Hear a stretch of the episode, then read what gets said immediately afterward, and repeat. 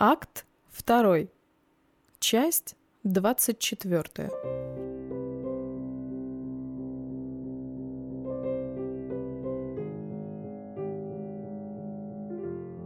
Не будет тебе благословения, Эста.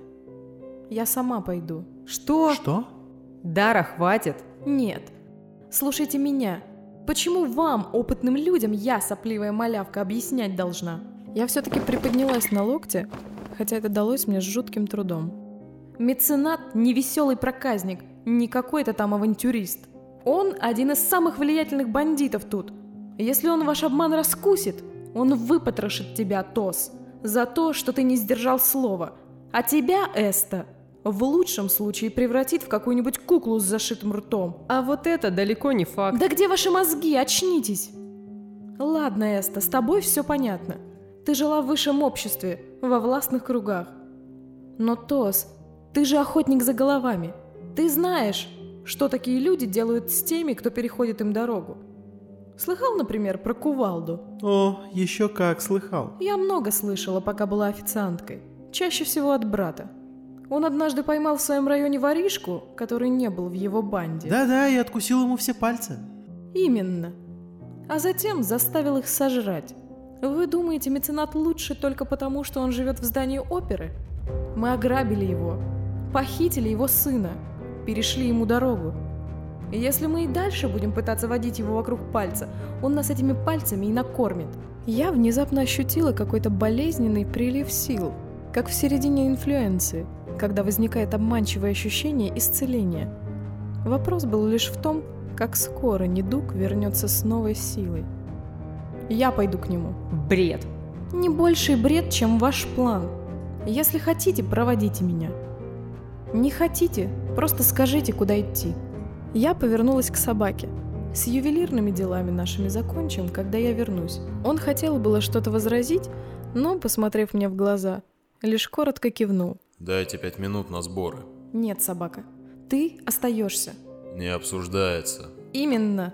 Я поглядела на Тоса и Эсту, и они, недовольные, опять отошли. Ты должен остаться с Фицем. Ты его единственный нормальный друг. Он тут не знает никого.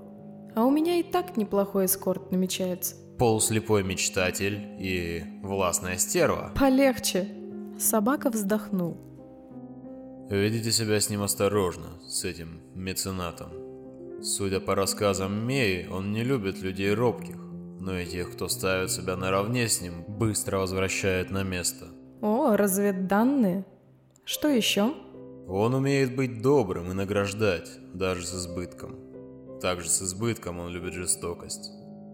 В целом, любое его воздаяние будет десятикратным, насколько я понимаю. После каждого вашего отказа должна следовать уступка.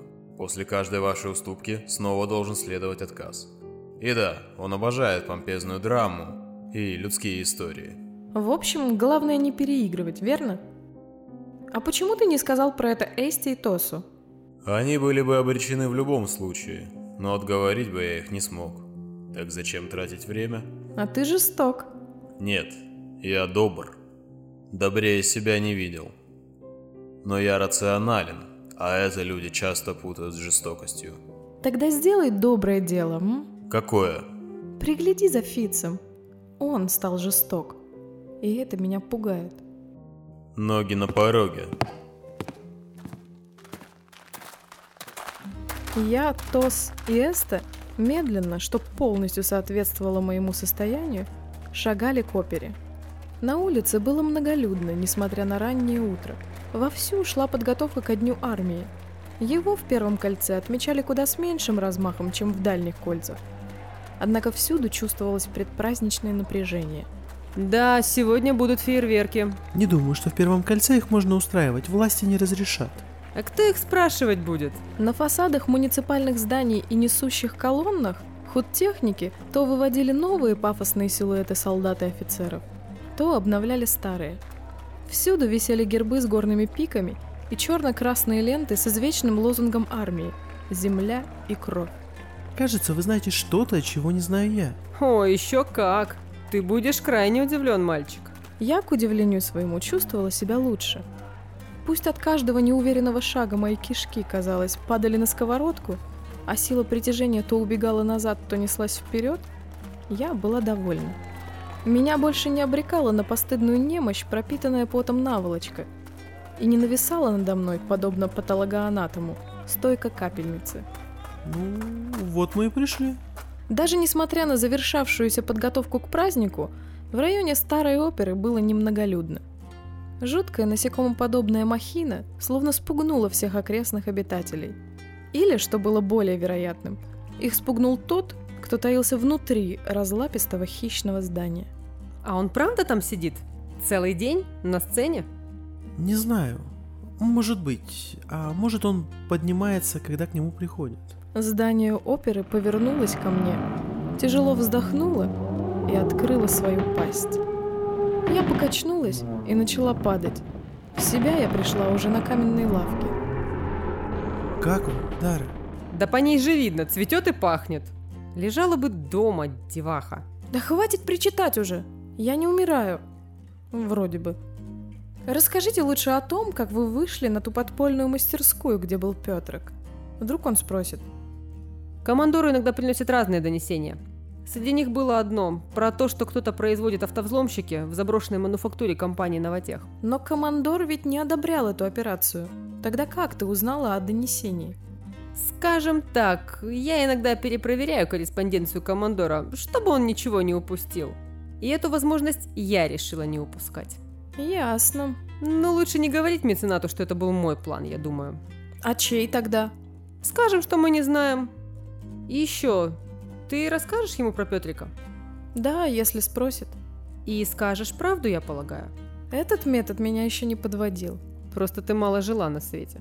Да уж, это точно. Ладно, пойдем. Не хочу умереть на скамейке перед этим уродливым сооружением. Эста сняла свое новое пальто и протянула мне. Слушай, на, надень-ка это. Оно было невероятно красивым. Хотя заметила я это только сейчас.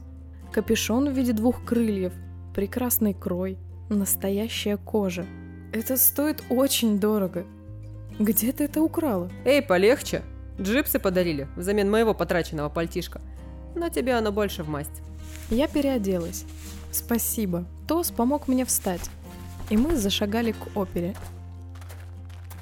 За нами следят. Кто? Я не заметил. Но это не мудрено. Какой-то мужичок весьма долго идет за нами. Думаете, это кто-то из людей мецената? Не знаю. Проклятие. Вам плохо? Нет. Нечетное число ступенек. Ненавижу, когда остается одна лишняя. А я думал, я один такой. Как у вас много общего, мама родная? Может, поженитесь уже, нет? Втроем мы шли по темноте концертного зала. Наши сопровождающие незаметно растворились в привычной мгле, и мы не знали, одни мы или нет. Мне кажется, вокруг нас толпа народа. Это манекены. Я уже был тут. Ненавижу манекены. Манекены обычно не шевелятся. Охотник и ведьма отправились в путь. И труден был каждый их день. В полной темноте сцены вспыхнул ослепительный прожектор. В свете его черным контуром стояла высокая, худощавая фигура, отбрасывающая на нас длинную ломаную тень.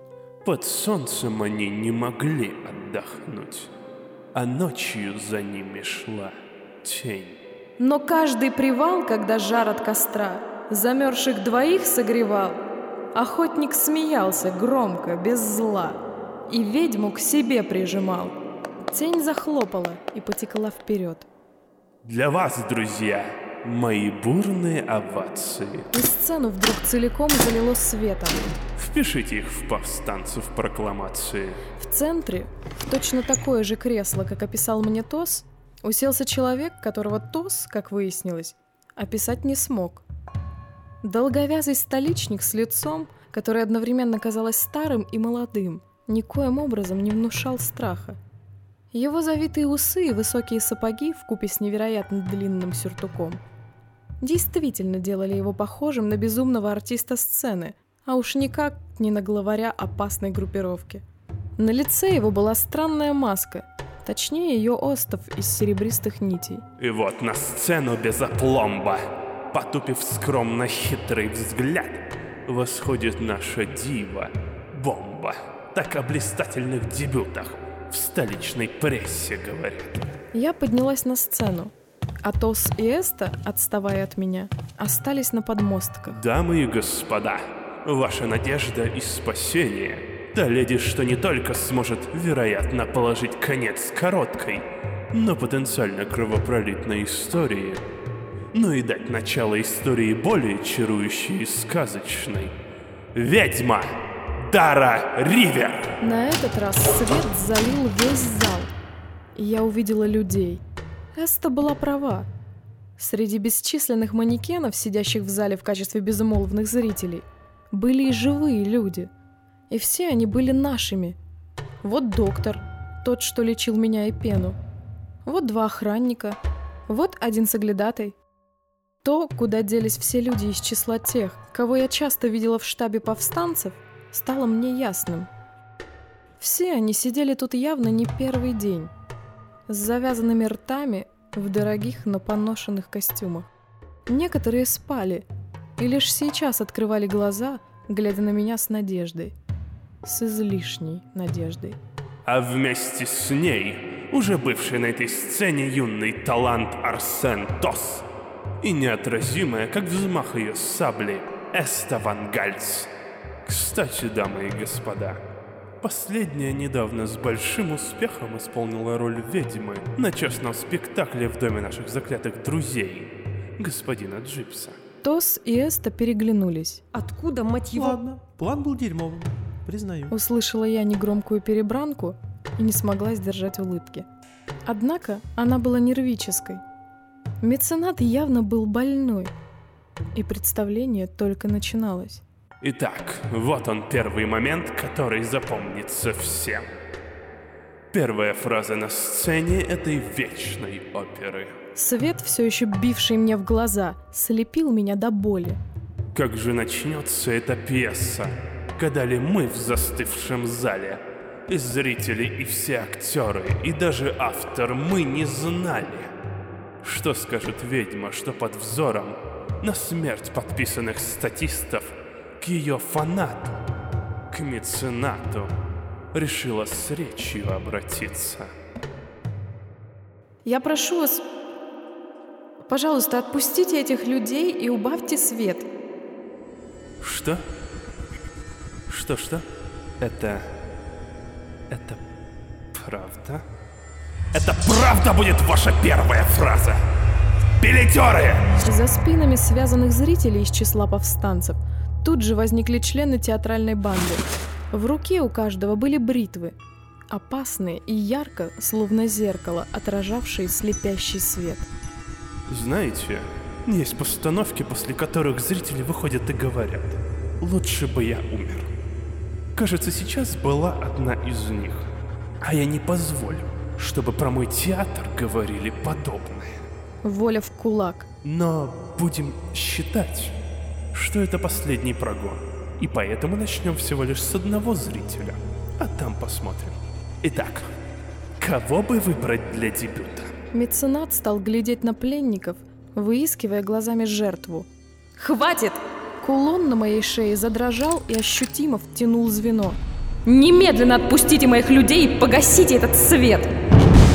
Яркая лампа за меценатом лопнула. Я покачнулась. Пришла тишина. О да. О да. Люди мецената без его приказа опустили бритвы, а один даже побежал прочь. Сам же глава театральной банды смотрел на меня так, как маленький мальчишка смотрит на умелого ярмарочного фокусника. Проклятие! Почему я не слышу ваших аплодисментов? Но я уже падала. Тень мецената метнулась ко мне, подхватила меня и закружила в невероятном танце, который унес мое тело в одну сторону, а сознание в другую.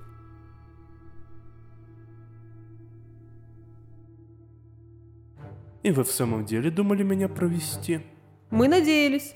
Сами видите, в каком она состоянии. Ну, на ваше огромное благо Ко мне заявилась сама бедолага. А иначе? Что было бы иначе? Хм... Я бы в лучших традициях мрачных финалов влюбленного Тоса тотчас обезглавил и одержимых своих маргиналов в кровавый поход на повстанцев отправил. Я открыла глаза, лежа на роскошной кровати в огромной комнате. Первым, что я увидела, были книги. Их повсюду было великое множество.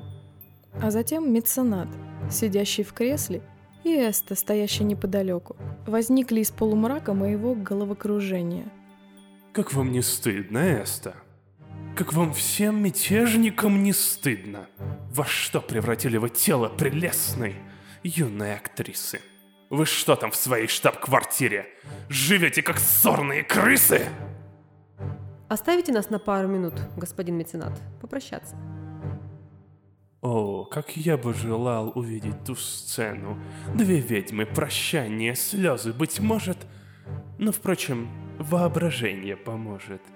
И я удаляюсь, а то чувства задену. Меценат прошагал мимо, и невидимая мне дверь за изголовьем кровати хлопнула. Эста, что происходит? Я попыталась встать и обнаружила себя ногой и основательно перебинтованной. Все в абажуре, как сказал бы Пим. Меценат запал на тебя, кажется, больше, чем на что. Хватит. Все не так. Все эти люди не любят меня. Им просто так кажется. Что ты несешь? Это долгая история. Я всю жизнь с этим живу. И это далеко не так мило и приятно, как может показаться. Хочешь сказать, на тебя все западают, а ты и не рада? Что они в тебе находят? Что-то очень плохое. Ладно, это потом. Времени мало. Что случилось? После того, как лампа так удачно лопнула... Это я ее взорвала? Да, да, конечно. Как скажешь. Короче, после этого ты отрубилась. Меценат, давай с тобой плясать. А из тебя кровь как хлынет. Он побледнел еще сильнее. Белей своих белил. Я думала, там же кустом станет. А он как давай орать. Врача, врача! В общем, притащил тебя сюда, в свои покои. Позвал врачей. Те побежали за оборудованием. Разнес напрочь нас на словах за то, как тебя лечили. Хоть не на деле. Не поняла. Ну, мол, врачи у нас дерьмовые, оборудования нет и прочий лепет. Сейчас тебя лечить будут по высшему разряду. А обещают поставить на ноги за пару дней. И все бесплатно. Бесплатно не бывает. А Тос где? И что с нашими людьми? Он кого-нибудь убил? Нет, не успел. Тос с меценатом о чем-то долго говорили, и он куда-то нарезал боты. А люди... Люди пока останутся у него. Это еще почему? Он сам тебе все объяснит, а мне надо идти. Вы что, бросаете меня? Никто тебя не бросает. Но у нас с меценатом есть план. Что? Когда... Когда вы успели? Тише. Эста взяла меня за руку. Он очарован тобой и явно не ищет ссоры. Только не говори ему, кто придумал совершить налет, и мы сохраним этот статус. То есть ты хочешь оставить меня здесь? А где еще? Он готов потратить на тебя столько денег, сколько мы за полгода не заработаем.